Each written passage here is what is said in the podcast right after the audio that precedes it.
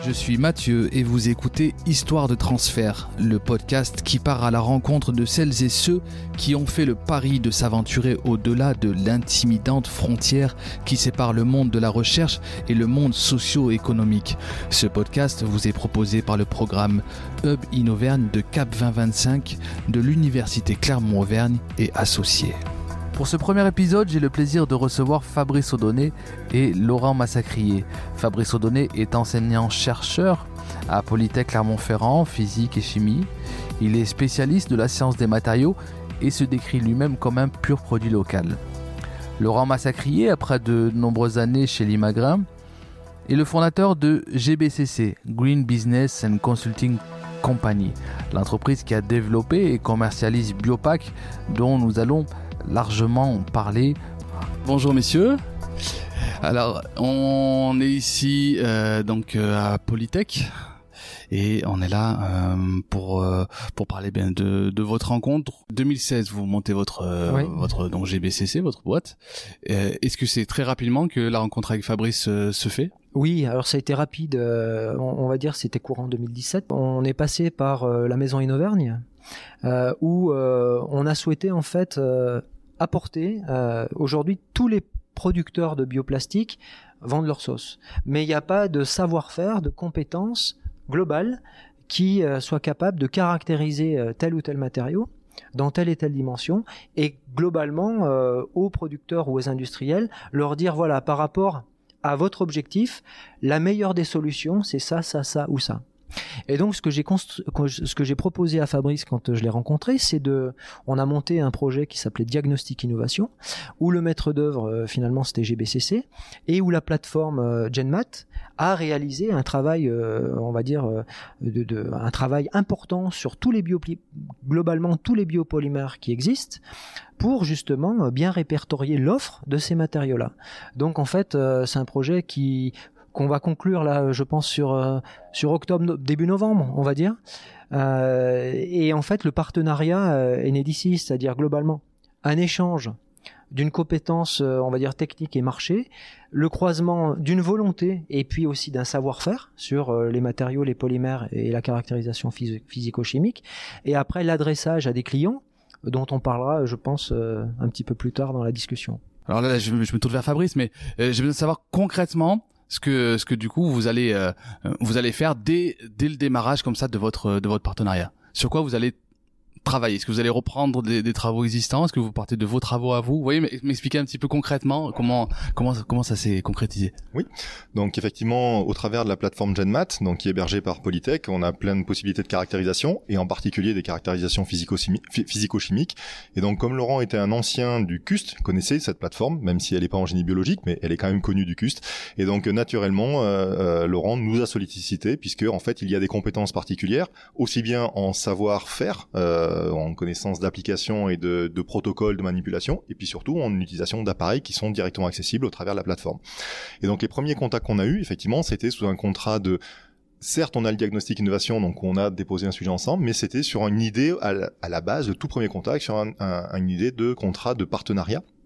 Donc euh, il y, a une, y a une recherche à faire. Moi j'ai des échantillons donc qui me sont donnés qui s'appellent euh, X, Y, Z. J'ai aucune formulation, aucune composition, aucun parti pris on fait les analyses, on me demande certaines analyses, on corrobore, et au fur et à mesure, en échange, je dis, bah, oui, ça pourrait, ce que tu dis, ça m'intéresse, parce qu'effectivement, il peut y avoir une charge organique, il peut y avoir un peu de ci, un peu de ça, qui fait que, qu'est-ce qui se passerait si, bah, je rajoute ça, quelle serait la signature physico-chimique, en analyse thermique, en analyse mécanique, de le rajout de telle particule à telle concentration. Mais là, le, produit est, déjà, déjà existant. Est déjà existant, d'accord. Ou en train d'exister. Mais est-ce qu'on aurait, on aurait pas pu imaginer que dès le départ, vous arriviez avec une, une problématique et que vous demandiez à Fabrice de vraiment euh, créer le créer le produit de j'allais dire de de A à Z, de sortir du, du, du labo en fait? Alors ça, ça l'a été quelque part je veux dire, ça l'a été, puisqu'en fait, quand on a fait justement cette, euh, on va dire cette analyse, ce, screening, je veux dire, il y a des thématiques qui ont émergé. Euh, par exemple, le taux de biosourcé. Euh, quand on a un produit, bah justement, les analyses physico-chimiques qui ont été faites, on a mis justement en évidence une caractérisation du taux de biosourcé sur les autres que ce qui est fait par d'autres technologies bien plus bien plus complexe. Donc ça, dans l'approche, et Fabrice parlait de protocole, on a un protocole aujourd'hui pour cibler le taux de biosourcé dans certains types de matériaux. Ça, c'est nouveau, c'est une proposition de valeur qui est intéressante. Euh, et euh, moi, en tant que société conseil, qui euh, crée de la valeur pour, pour moi et aussi pour mes clients. Et, si je peux rebondir, pour, pour nous, enfin pour moi ou pour nous en tant que chercheurs, c'est le gros intérêt de ça, c'est qu'effectivement on utilise nos compétences propres pour essayer de répondre à ces questions-là. Donc c'est du protocole effectivement en développement, mais on développe un protocole en disant tiens je vais changer ça et puis on verra ce que ça donne. Et est-ce que je peux trouver une astuce plutôt euh, stratégiquement intelligente pour dire ben je veux essayer de voir tel produit à tel endroit, est-ce que je peux le voir ou pas? Notre valeur ajoutée, elle est clairement là. Euh, le reste est publié, donc je veux dire euh, effectivement il y a une centaine de polymères, ils sont tous connus. Typiquement leur base, leur transition vitreuse, leur température de fusion, leur taux de cristallinité, tout le monde sait faire ça. Après la question c'est comment quand ils sont mélangés, on peut faire sortir une propriété particulière d'une composition d'un produit déjà fini et se dire c'est ça le point important. C'est vraiment la grosse valeur ajoutée sur le côté travail expérimental avec une application immédiate industrielle. Est-ce que vous pourriez refaire la recherche fondamentale aujourd'hui? La réponse, probablement oui, mais pas que ça. Dire, je, pense que je pourrais plus faire du 100% fondamental. J'ai besoin, c'est ce qui m'a vraiment manqué quand j'étais en région parisienne, on a fait vraiment d'ultra fonda. Euh, c'est hyper intéressant, c'est très challengeant parce qu'effectivement, bah, on n'a pas de réponse. Dire que on est tous en concurrence mondiale, donc euh, ça c'est hyper intéressant. Mais du coup, on, on, pourrait penser comme ça, peut-être naïvement, mais euh, quand vous avez un, champ des possibles qui est très large, comme dans la recherche fondamentale, et qui est sur une recherche appliquée, du coup, bah, qui est très ciblée, on pourrait se, se, se, dire que ça, ça rétrécit en fait le, votre votre champ en fait qui qui qui, qui le vôtre au, départ. En, en, fait, pour certains peut-être, en ce qui me concerne, c'est très difficile de réduire le champ des possibles parce que ça a été vraiment deux domaines qui n'avaient vraiment rien à voir. Donc on reste sur les problématiques de thermo, thermodynamique, thermophysique, il y a, il y a du thermique quelque part de toute façon, il y a des analyses physico-chimiques, ça reste mon cœur de métier. Mais il est vrai que quand on est sur un côté très science fonda avec savoir si euh, la forme de l'eau sur, la, sur Saturne ou sur un, Jupiter, un satellite de Jupiter, elle est amorphe, pas amorphe, etc on n'en sait rien. On le saura un jour par peut-être si une sonde se pose, si on est capable de faire un prélèvement. Et le champ des possibles, il reste très très ouvert. Hmm. Par contre, quand je reviens faire de la physico maintenant sur une caractérisation thermique, et je dirais là pour le coup quelle qu'elle soit, euh, même si je veux faire la, la, caractérisation, là on est sur les bioplastiques, mais j'ai travaillé beaucoup aussi sur les problématiques de bioréacteurs, euh, c'est tout de suite. C'est-à-dire qu'en gros, on a une bébête euh, qui vit dans, un réacteur, on essaye de la faire pousser, et est-ce qu'on est capable de développer des astuces, des protocoles pour rendre soit les, croissances plus rapides, soit au contraire tuer une croissance d'une autre d'une autre bactérie ou de notre espèce biologique, c'est pas forcément une bactérie d'ailleurs. Est-ce qu'éventuellement on peut accélérer, la, enfin augmenter les rendements? Accélérer cinétique de, de, de, croissance, on peut faire des tas de choses finalement. Et donc ça, c'est juste du savoir-faire et c'est du protocole avec une réponse instantanée. Par rapport à votre question, euh, notamment sur le sujet euh, valorisation de la recherche, ce que Fabrice est en train de dire, c'est que euh, on n'est pas obligé de valoriser un produit, parce que là, on parle pas d'un produit, on parle d'un savoir-faire et finalement d'un service. Et aujourd'hui, au niveau de l'industrie, euh, et notamment dans la plasturgie, euh, c'est une industrie qui a besoin d'accompagnement. elle est en transfert. Elle est en transition, cette industrie. Aujourd'hui, elle est basée sur des méthodes et sur des produits qui, qui sont hyper challengés. Il n'y a pas une journée qui passe sans qu'on nous parle des déchets plastiques, des microplastiques, et les industriels ne savent pas les producteurs de, alors les, les, gens qui font des polymères peut-être, mais ils sont très amont dans la chaîne et je suis pas sûr que quelqu'un comme Sabic euh, ça le concerne vraiment. Euh, par contre, les transformateurs, les productions, les producteurs pardon d'objets finis, c'est eux qui sont dans l'œil de la tourmente et ce sont des transformateurs pour la plupart, on leur demande de prendre un produit, de donner une forme, et euh, ils ont besoin d'accompagnement pour leur dire aujourd'hui, vous faisiez, vous faisiez pardon, cette forme avec tel produit, demain il va falloir changer il va falloir prendre d'autres produits. Mais ça, ils n'ont pas les connaissances. Ils n'ont pas les savoir-faire. Et le rôle aussi euh, de l'université euh, et via euh, des sociétés comme la, mienne, c'est justement de les accompagner dans cette transition qu'on peut appeler transition écologique. On voit bien que la question écologique finalement englobe l'ensemble des, questions. Ah, c'est du, c'est à la fois de l'économique, c'est du social, c'est du, c'est tout un tas de. finalement, quand on commence à s'interroger sur l'écologie, on interroge tout et est-ce que euh, vous, au quotidien, euh, Laurent, est-ce que vous travaillez justement euh, avec, l'université? Est-ce que vous avez travaillé avec d'autres gens de l'université? Avec d'autres disciplines, en tout cas d'autres. Alors oui, avec d'autres disciplines, je travaille avec l'institut de chimie de Clermont-Ferrand.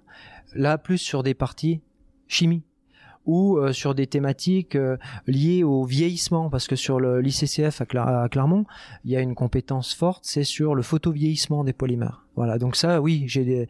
mais euh, ça engage aussi, euh, on va dire, GP, mais Fabrice sur le vieillissement. Si je peux rebondir sur cette côté, effectivement, c'est le côté psychologique qui est sorti, mais il y a même un côté psychosociologique qui est sorti, et on nous pousse de plus en plus au niveau des appels d'offres que l'on fait, donc soit l'ANR, soit d'autres, peu importe, à s'entourer, surtout sur des sur des sujets sociétaux comme ça, à s'entourer effectivement de psychosociologues, dire qu'être capable de mener une étude derrière en disant, ok, j'ai un produit et j'en fais quoi, dire que le faire c'est bien, le produire c'est bien, le caractériser c'est bien mais pour en faire quoi Et pour quel devenir derrière? Donc une énorme activité qu'on a au, au, au, labo maintenant qui a été développée, euh, c'est l'ingénierie circulaire. C'est on regarde tous ces cycles de vie, donc on essaie d'optimiser le tout pour justement pas produire pour produire. Mais derrière, effectivement, on nous sollicite de plus en plus et on nous pousse de plus en plus à ça. Le problème, c'est que on est sur des thématiques qui sont très à l'opposé les unes des autres. On peut dire qu'on peut travailler ensemble, mais on a des gros a priori négatifs à, aller se rencontrer parce qu'on se connaît pas en fait. Et, et ça c'est très très compliqué. On parle pas même le langage. Il y en a un qui est science humaine, l'autre qui est science dure, plus ou moins dure éventuellement. Mais et du coup franchir le cap et se dire tiens qui je contacte, comment je contacte? Est-ce qu'il déjà il faut me recevoir? Est-ce qu'il euh, est-ce qu'il va être capable de comprendre mon problème? Est-ce qu'il a envie de s'investir dans mon problème? Du coup, est-ce que j'ai pas perdu euh, deux heures parce que c'était pas la bonne personne? Il faut recommencer. Et ça, c'est très très compliqué. Ce côté d'aller mettre en, en commun les gens sur des problématiques, c'est pas qu'on ne veut pas le faire, c'est juste que c'est hyper compliqué parce qu'on se connaît pas. Et donc c'est vrai, alors sans côté sociologie, effectivement, avec Laurent, le gros avantage, c'est que il a créé sa société. Alors, il vient d'un groupe, comme il l'a dit, où il connaissait quand même beaucoup de monde. Il a un carnet historique et un carnet d'adresses qui est quand même très conséquent. Et c'est vrai qu'en tant que chercheur, euh, travailler avec Laurent, c'est effectivement très pratique parce que ça veut dire qu'à un moment donné, et dès le départ, été, euh, été comme ça, il y a bien sûr d'autres applications de recherche qu'on a au laboratoire. Il me dit, mais si tu veux, je te mets en contact avec telle et telle personne. Et ça, c'est un savoir qui est monstrueux. En fait, c'est euh, avant tout une aventure humaine. Je veux dire, et, quels que soient les sujets. Je veux dire, euh, euh, j'ai été euh, donc responsable commercial, et, donc quand on est responsable commercial, finalement, son premier actif, c'est la crédibilité de sa parole. C'est-à-dire quand on engage une relation avec quelqu'un, qui peut être par exemple un grand compte plus tard, euh, et après, c'est une question de volonté, c'est-à-dire, c'est vrai, euh, Fabrice a fait un effort pour euh, pour me comprendre et puis comprendre les objectifs que j'avais moi-même au travers de ceux de mes clients. Et puis après, il y a il y, a aussi un effort à produire quand on travaille avec l'université. Les temps entre l'université et puis l'entreprise sont pas les mêmes. Et donc, il faut s'adapter. Je peux vous demander de sortir vos agendas, mais la relation, est-ce qu'elle est, elle est entre guillemets intense, mais est-ce que vous voyez souvent, et c'est, ou est-ce que vous voyez beaucoup au départ et après On mange souvent ensemble. Vous mangez souvent, ouais. Le repas, c'est important. non. Puis dans le cadre du chèque recherche innovation, on a on a embauché un, jeune ingénieur. Euh, donc euh, lui, il faut qu'il travaille. Donc ça veut dire que là, euh, là c'est vraiment plusieurs fois par semaine. Je dis pas tous les jours, mais pas très loin. Euh, il y a aussi des, des, collaborateurs qui interviennent et donc pas forcément dans notre cadre à nous. Dire que l'ingénieur, il est en direct en contact avec et il avance sur le sujet. Donc donc là, oui, ça échange beaucoup beaucoup, beaucoup, On fait jouer notre réseau, euh, tant le réseau de Fabrice que le mien. C'est-à-dire que l'idée étant de maximiser le retour du, euh, du chèque, euh, recherche innovation. L'idée, c'est de justement d'utiliser les leviers et nos réseaux pour faire en sorte que qu'il y ait une maximisation de, du retour sur, ce produit-là. Le, temps de l'université et le temps de l'entreprise, c'est pas forcément les mêmes. Mais par rapport au contact qu'on a et finalement à, nos clients communs, je veux dire ils le savent ça, et quelque part c'est à moi de leur faire comprendre. Mais euh, afficher des résultats avec une université, ça a une autre valeur qu'afficher des résultats avec un laboratoire d'analyse lambda qui aura fait ça euh, en routine. Comment on ne sait pas forcément, sur lequel on n'aura aucun moyen de discuter les protocoles. Voilà. Et, en fait, la valeur, la vraie valeur, elle est là. Et c'est dans cette valeur-là que euh, je disais tout à l'heure, les entreprises, c'est ce qu'elles cherchent aujourd'hui. Finalement, ce qu'on leur propose, en fait, fait sens. Et c'est pour ça qu'elles nous font confiance. C'est-à-dire que là, avoir comme euh, entre guillemets comme euh, label, comme si on pose UCA université, c'est quoi? C'est un gage, c'est un, gage de. J'essaie de comprendre en, quoi, en quoi ça, a plus de valeur que d'un un, labo. Euh, Parce qu'en en fait, on aura pris le temps de discuter de la problématique, de discuter de façon critique des résultats. Et quand on va rendre un résultat, euh, on aura croisé et les résultats qu'on a on va dire tangible, et la méthode. Ce qu'on n'a pas forcément le temps de faire avec un laboratoire d'analyse euh, en routine. Et ça, c'est pour vous, c'est pas pour le client. Bah Ça, si. c'est- le, le- le- le client aussi, pour Bah, lui, c'est Quand on rend un résultat euh, dans un ensemble global, je veux dire, c'est tout qu'on engage, c'est toute la chaîne de valeur. L'UCA, moi-même, et finalement la délivrance pour le, pour le client. C'est ça, qu'on- c'est ça qu'on engage. Et aujourd'hui, à part, euh, à part un, un- attachement peut-être, euh, on va dire, euh, on peut imaginer euh, euh, affectif avec le territoire. Est-ce qu'on aurait pu imaginer, Laurent, que vous, vous alliez chercher Oui, ailleurs des, une- notre université bien sûr. Est-ce que l'université d'Auvergne a, a des euh, est reconnue On parle de reconnaissance là avec. euh, Est-ce qu'elle a une reconnaissance par- particulière pour pourquoi cette cette tournée vers l'université d'Auvergne Alors, ce qui, ce qui m'intéresse euh, aussi dans Polytech, euh, on parle de matériaux biodégradables. Et euh, donc, matériaux biodégradables ou biomatériaux biodégradables. Là, on a parlé surtout de biomatériaux. On n'a pas parlé de biodégradabilité. Mais GPEB, et Fabrice l'a dit, ils ont des compétences sur les systèmes biologiques et aussi sur la biodégradation.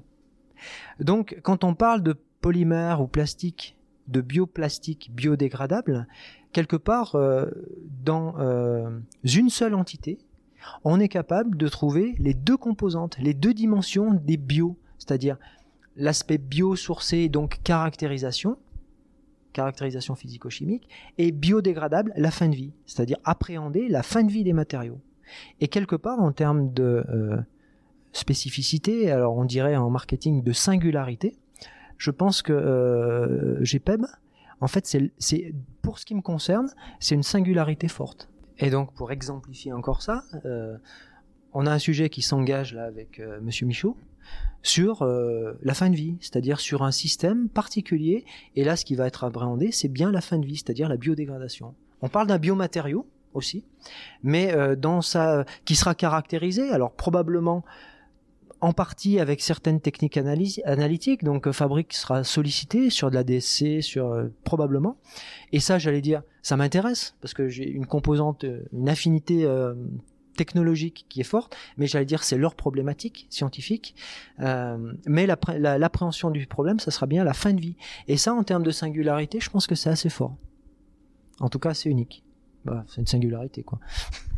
Comment on fait pour pas avoir un prix qui soit totalement délirant parce que on a mis énormément de temps, d'argent pour arriver à ce film euh, biodégradable. les thèmes sur lesquels je m'affiche et où potentiellement je, sollicite euh, euh, GenMat ou GPEB, c'est sur des thèmes sur lesquels il y, a il y a de vrais enjeux politiques, commerciaux et de filières en termes de fin de vie.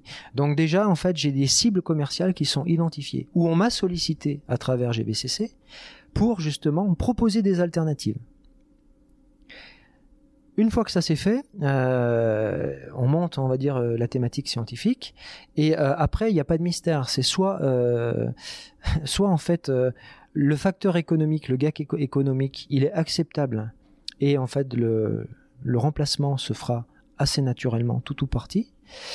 Soit après, euh, on va sur des actions beaucoup plus profondes et c'est des actions politiques. En 2025, on devra créer une filière de tri à la source des biodéchets en France et en Europe. Mais chez le particulier, vous, moi, euh, chez tout le monde. Euh, on est persuadé que euh, les plastiques biodégradables, compostables ou compostables à domicile, leur fin de vie doit être dans cette filière de déchets. Et là, ça résout la problématique de traitement post-consommation de tout un tas de sujets. Par exemple, la barquette de jambon euh, qui est aujourd'hui fait en neuf couches, euh, qui est insolvable en termes de, en termes de retraitement ou de re- recyclage. Mais la stratégie globale, c'est bien ça, c'est faire développer les bioplastiques biodégradables au travers de la filière de gestion des biodéchets et du tri à la source. Ça, c'est c'est important. Donc, euh, il y a tout un tas d'acteurs qui, travaillent justement sur faire du lobbying au niveau des politiques, France et Europe, justement pour crédibiliser et ouvrir euh, ce marché-là, parce que bien sûr, euh, facialement, le produit il est plus cher, bien entendu. Et économiquement, il s'impose donc pas naturellement. J'en rajouterai juste une petite couche parce que c'est effectivement le message, il est clair. Euh, autant au début, j'ai dit que j'avais des échantillons inconnus, autant maintenant, au travers du chèque recherche innovation, on a un sujet qui est clairement identifié. La problématique, elle est claire, la composition, elle est connue. Le message qu'on a eu euh, le fin août 2019, quand on a fait une réunion téléphonique justement avec les partenaires industriels, c'est clairement, c'est on veut une, une solution économiquement viable dire que commencer que même dans mon cerveau de chercheur un peu euh, voilà déluré ou complètement fou, euh, à un moment donné dire oui mais enfin tu peux me proposer un produit chimique, euh, il y aura des fonctionnalités dans tous les sens, on va faire une synthèse en 10 étapes qui va prendre 5 jours. oui, ça peut peut-être marcher. Industriellement, c'est même pas la peine de jouer, donc je vais même pas l'essayer cette solution-là. Ça veut pas dire qu'elle est pas viable. elle peut marcher en labo, mais la réponse est claire. L'industriel, il veut une réponse alors, il y a peut-être un coût supplémentaire, mais encore une fois, on n'aura pas rien sans rien. Dire que les plastiques tout de suite, ben, si on sait pas quoi en faire, il faudra bien en faire quelque chose. effectivement, les contraintes, elles arrivent. Ben, à l'instar du bio que l'on mange, on est prêt ou on essaye d'être prêt à payer un petit peu plus cher pour se dire on se fait du bien et on fait peut-être du bien à la planète aussi.